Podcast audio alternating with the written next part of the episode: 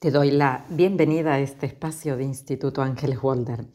Aquí Ángeles Walder te acompaña hoy charlando de por qué somos como somos y el tema en concreto es la autorregulación de la conducta. Por mucho que nos cueste asumir, diría, las personas tenemos un rol súper activo en nuestro propio desarrollo. A veces lo podemos justificar diciendo, no, no, no, es que la vida me hizo así, ah, o mi familia no me dio esto o aquello, o puso algo que no debió estar. En todo caso, mm, todos nosotros, en psicología se le llama, tenemos un carácter propositivo y en palabras así coloquiales sería como todos tenemos un propósito aquí y tenemos que a través de nuestro, nuestro carácter, de nuestra manera de hacer, de nuestra manera de pensar, o sea, recordar siempre es pienso, digo, hago y eso me conforma, todos tenemos un propósito y en el fondo lo que queremos es ir hacia algún objetivo, hacia alguna meta, y la vamos a elegir en función de nuestros propios intereses y valores. Y por eso es que podemos decir que la conducta está autorregulada. Insisto, nos guste o no, la autorregulación es un prerequisito indispensable para lograr una meta. O sea, yo no puedo ponerme la meta de me gustaría estudiar una carrera universitaria, tener una familia con cinco hijos, conseguir un trabajo y dejarlo en manos del universo, bueno, me, me, estiro en la playa y espero a que llegue. No, ahí me lo propongo y luego vamos a hacer todo un proceso en el que vamos a trabajar renunciando a recompensas inmediatas, resistiendo tentaciones, soportando frustraciones, inhibiendo respuestas automáticas, combatiendo incluso hábitos de conducta que no van a ser sanos para conseguir mi meta y sobre todo evitando distracciones, algo tan difícil en un mundo como este que está lleno, lleno, lleno, lleno de cositas allá afuera que nos hacen felices. Eh, la autorregulación implica algo muy importante, que es cambio el self, cambio esa imagen que yo tengo de mí. ¿Y cómo lo voy a hacer? Pues voy a decir, pues si yo pensaba que estudiar era muy difícil, pues voy a tener que hacer un cambio de, chip en mi cabecita y modificar ese pensamiento. Quizás cuando haga un examen y apruebe, ya tenga la fuerza interna para, a través de un sentimiento nuevo que aparece en mí, es, ay, mira, he podido con esto, ese he podido me da valor y me lleva a otras conductas. Las, las conductas que son autorreguladas, cuando yo no vivo en automático, cuando vivo pensando en cómo quiero, lo que quiero, cuando lo quiero y todo lo que haré para conseguirlo, están aún puestas para maximizar nuestro propio interés, no un plazo aquí inmediato, eso es más de recompensa aquí y ahora, me lo paso bien ahora, pero no sé lo que voy a conseguir más adelante, sino en un plazo como a largo plazo, conseguir obtener un título, requiere de estudiar y de pasar por una serie de pasos. Conseguir un trabajo requiere lo mismo, de una serie de pasos. Eh, conseguir hacer la maratón pues requiere de una serie de pasos. Entonces, a largo plazo mm, vamos a tener unos, unos objetivos conseguidos. A eso le llamamos éxito, éxito en la vida escolar, en la vida laboral, en la vida social, en la vida personal. Y la relación es inversa con la psicopatología y con las enfermedades en general. La autorregulación está por debajo de muchísimos problemas personales y sociales cuando no hemos aprendido a, autorregularnos, creemos que podemos levantarnos de una silla y dar un bofetón en cualquier momento o pegar un grito o, mm, mira, me justifico para relajarme, me voy a fumar un porrito, o sea, esto está en el origen de las conductas adictivas o de las conductas antisociales. Entonces, volvamos, sintetizando. Estamos haciendo referencia a la autorregulación, que es eh, la forma en la que la persona, diríamos, compara el estado actual y lo que desea. Y cuando se da una discrepancia entre estos estados, pone en marcha una serie de acciones para reducirla. Y entonces, como tiene un objetivo en mente, va a poner todo de sí mismo para poder avanzar en la vida. Y utiliza estrategias que son las que le van a, ayudar a conseguir el objetivo deseado y utiliza procesos que son los que van a poner en marcha, se van a poner en marcha dentro de la cabeza de la persona para que ésta pueda comparar el estado actual con el estado deseado. Y lo va a hacer mediante la autoobservación. Por eso te pido, si quieres, para este audio, te colocas en una posición de autoobservación, cierras tus ojos, relajas tu cuerpo, dejas los pensamientos pasar, focaliza la atención sobre ti misma y observa tu estado actual. O sea que te monitorizas. Miras realmente dónde te encuentras y observa el timón de tu alma hacia dónde te lleva qué es lo que le gustaría conseguir, qué es lo que se ha planificado, quizás al corto, al medio, al largo plazo. Y ahora haces un ejercicio de autovaloración. Tú tienes unos valores de referencia, un estándar mental de lo que aspiras y chequea estado actual con eso que aspiras. Valora si te estás acercando o si te estás alejando. Si te estás alejando, te invito a que continúes.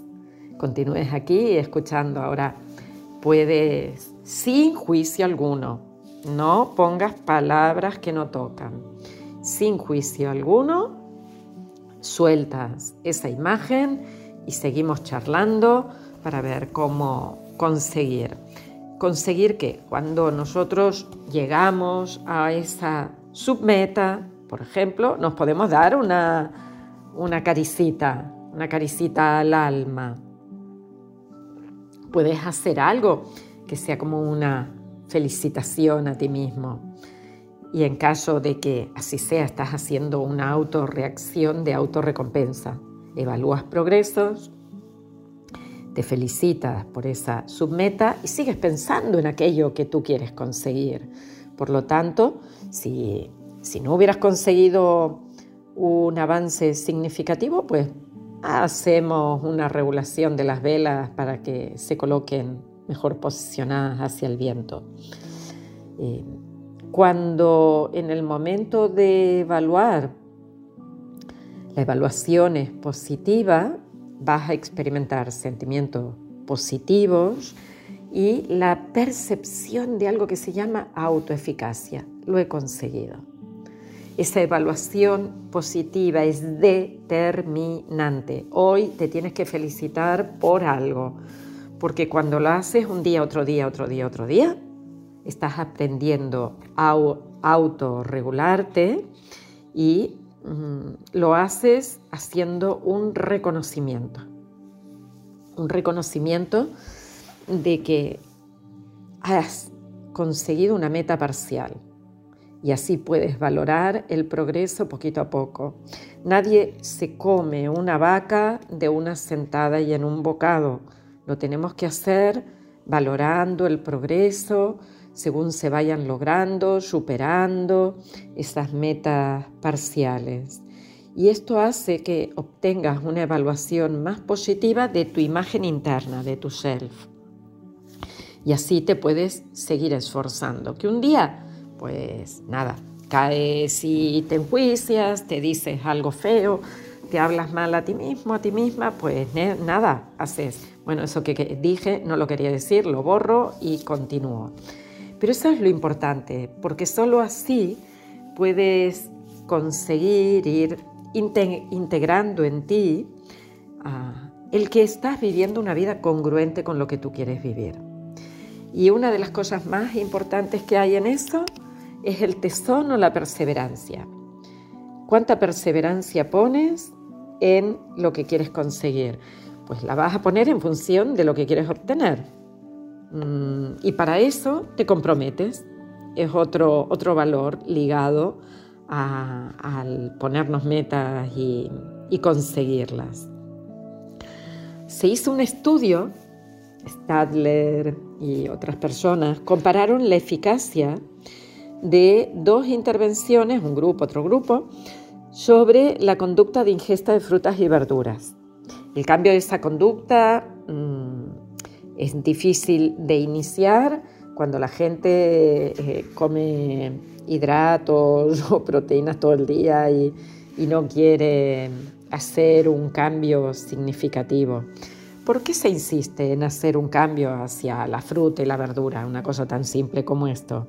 Porque sabemos que es saludable para nuestro organismo, que mejora la función de nuestro intestino, que si nuestro intestino mejora, mejora nuestro cerebro y que todo eso es una cadena. Entonces, a un grupo solo se le daba información sobre mantener o cuáles eran los beneficios de una dieta saludable a corto y a largo plazo. Y se les animaba, lo que se dice en la dieta mediterránea, consume cinco raciones de frutas y verduras al día.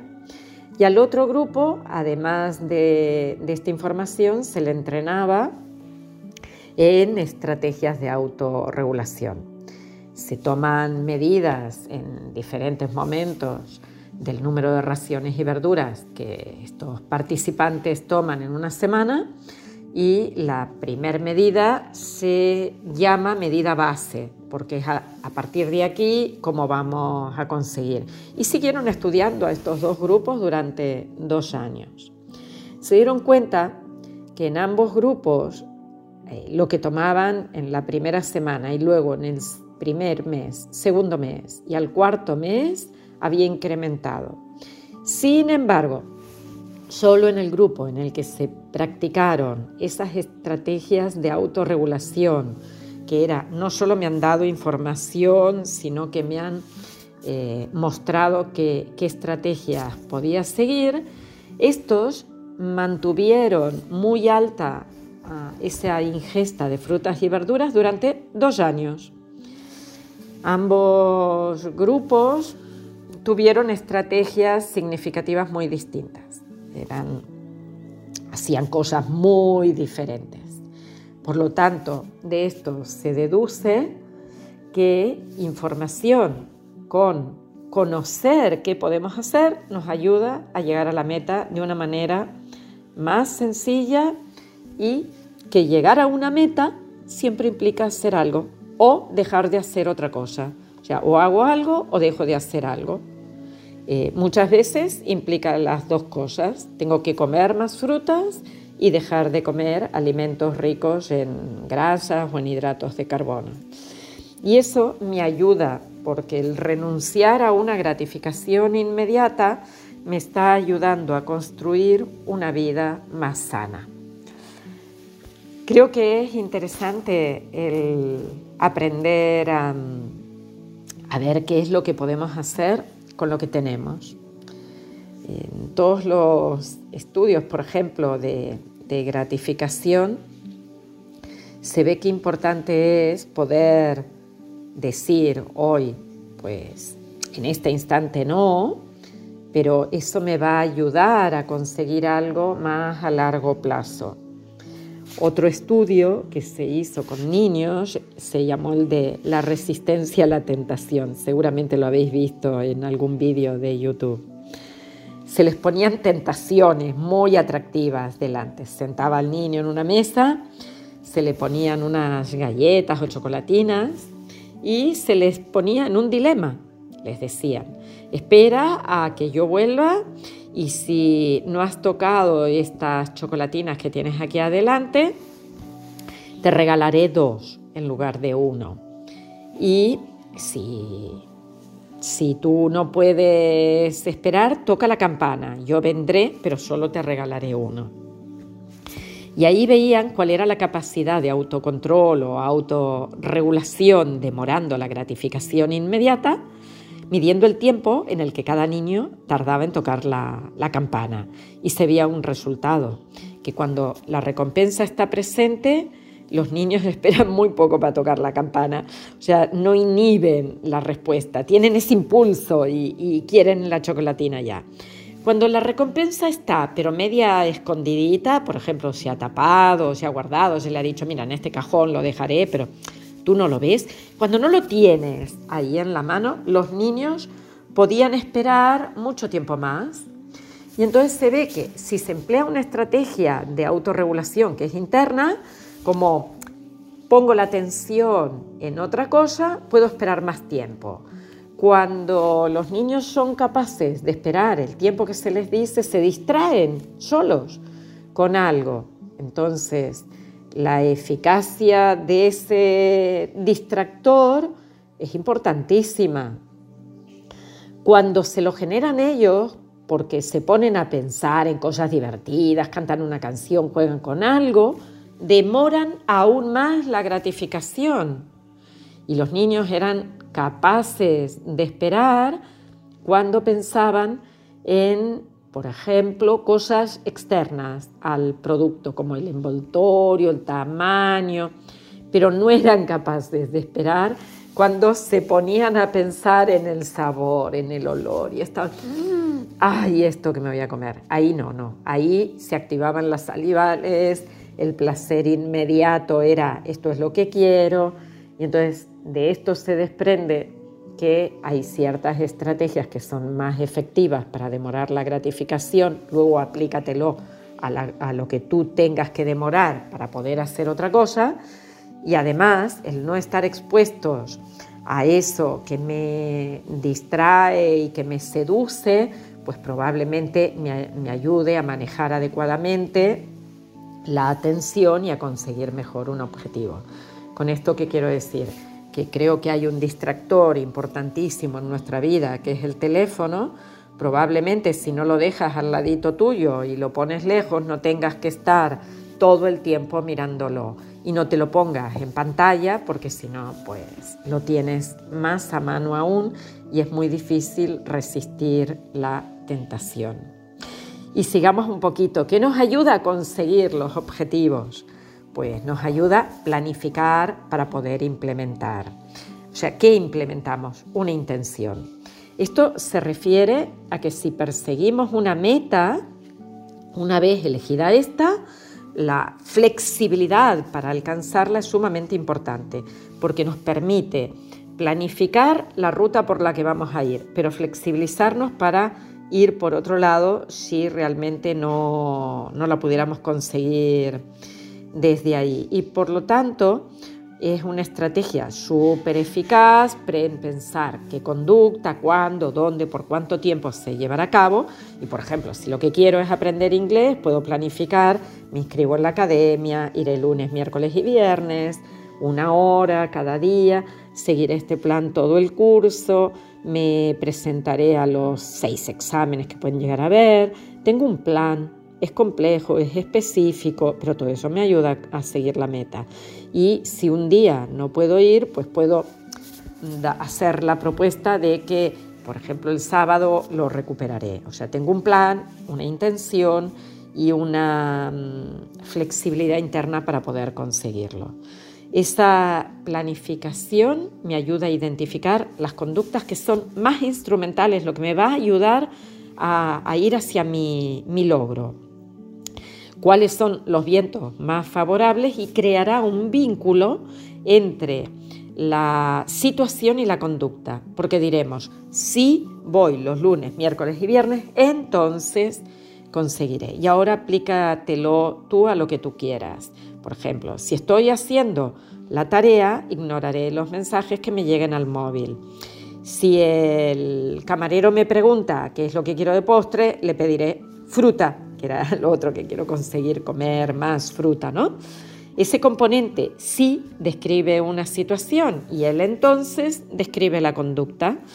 Todos los estudios demuestran que si yo hago esto, voy a conseguir un mejor rendimiento en lo que sea, un mejor rendimiento académico, de salud, y ahora vuelve a hacerte tú los planes que tú quieras y pon la intención. La intención es la condición necesaria para que esa planificación sea efectiva en el inicio y el mantenimiento de lo que se llama conducta dirigida a meta.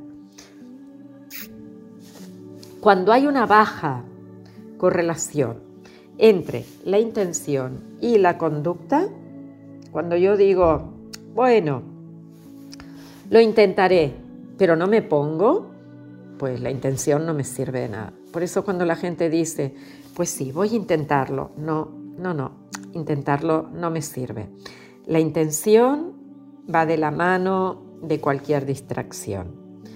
Eh, yo lo que quiero es ponerme en ese objetivo y dirigirme hacia una meta. Hacer tan atractiva la meta que ignore los distractores. Y por eso la intención dicha no me sirve.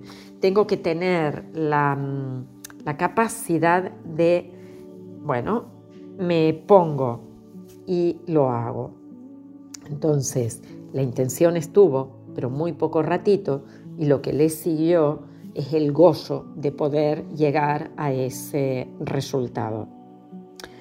Otras cosas que nos van a ayudar es eh, al planificarnos eh, y tener esa intención y esa percepción de que lo estoy haciendo bien, es incrementar esas, ¿cómo se diría? Para que fuera fácil, eh, esas rutas que hemos planificado con determinadas señales que sean específicas. En psicología se llaman claves situacionales específicas.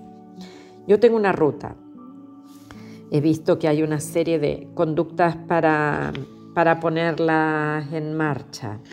Y hay claves por el camino que me van a ayudar que me van a ayudar a detectar si voy por la buena ruta o si, me tengo que, eh, que ayudar de otra manera. Por ejemplo, si ahora voy al supermercado y el objetivo que tengo es quiero regular mi peso, quiero comer sano, puedo formular un plan, que sería cuando vea, cuando, esa sería mi señal, cuando yo vea un producto atractivo, saludable y, que además eh, me dé cuenta que me puede ayudar a conseguir mi objetivo, lo escogeré inmediatamente sin pensar. Ahí está la segunda señal más específica. O sea que hay una clave. Yo detecto algo y no me permito, eh, no tengo permiso para escoger si voy a ir a buscar otro que me guste más o este no, ya está mm, instalado en mí. Todo plan, hemos dicho, mm, tiene, tiene una flecha ah, que nos permite seguirla, pero tenemos que ser flexibles. Ah, si vemos que hay algo que se tiene que modificar, tengamos la capacidad de, de hacerlo, porque si no vamos a quedar agotados por el camino y eso no nos interesa. Eh, lo que nos interesa es tener una mejor capacidad de hacer músculo y, y ver cómo conseguimos mediante un entrenamiento modificar nuestra conducta igual que lo haríamos en el gimnasio. O que mm, si, si lo podemos hacer en el ámbito de lo físico, ¿por qué no lo podemos hacer en el ámbito de lo psíquico? Y luego está mm, la capacidad de reponernos. Muchos fallos de autorregulación ocurren cuando estamos cansados. ya cuando no podemos. Sí, sí, sí, he seguido estudiando, pero justo antes del examen, lo abandono. O estoy haciendo esta nutrición tan saludable, pero no, no puedo, eh, me deja muy cansado. Se ha comprobado que, por ejemplo, niños, adultos que duermen poco muestran gran cantidad de fallos en la capacidad de regularse y empiezan a presentar hiperactividad porque se sienten nerviosos, una labilidad emocional, estoy ¡ah! subo y bajo, estoy en el Dragon Khan de, de las emociones, empiezo a mostrar conductas más agresivas o dificultades sociales y entonces, bueno, se va todo a Norris. No, no puedo eh, regular y lo suelto. Por lo tanto, tenemos muchas pistas de que si queremos ir en buen camino, vamos a tener que hacer cositas desde nuestro lugar. Y una propuesta que os hago es escribir cómo queréis que sea el viaje.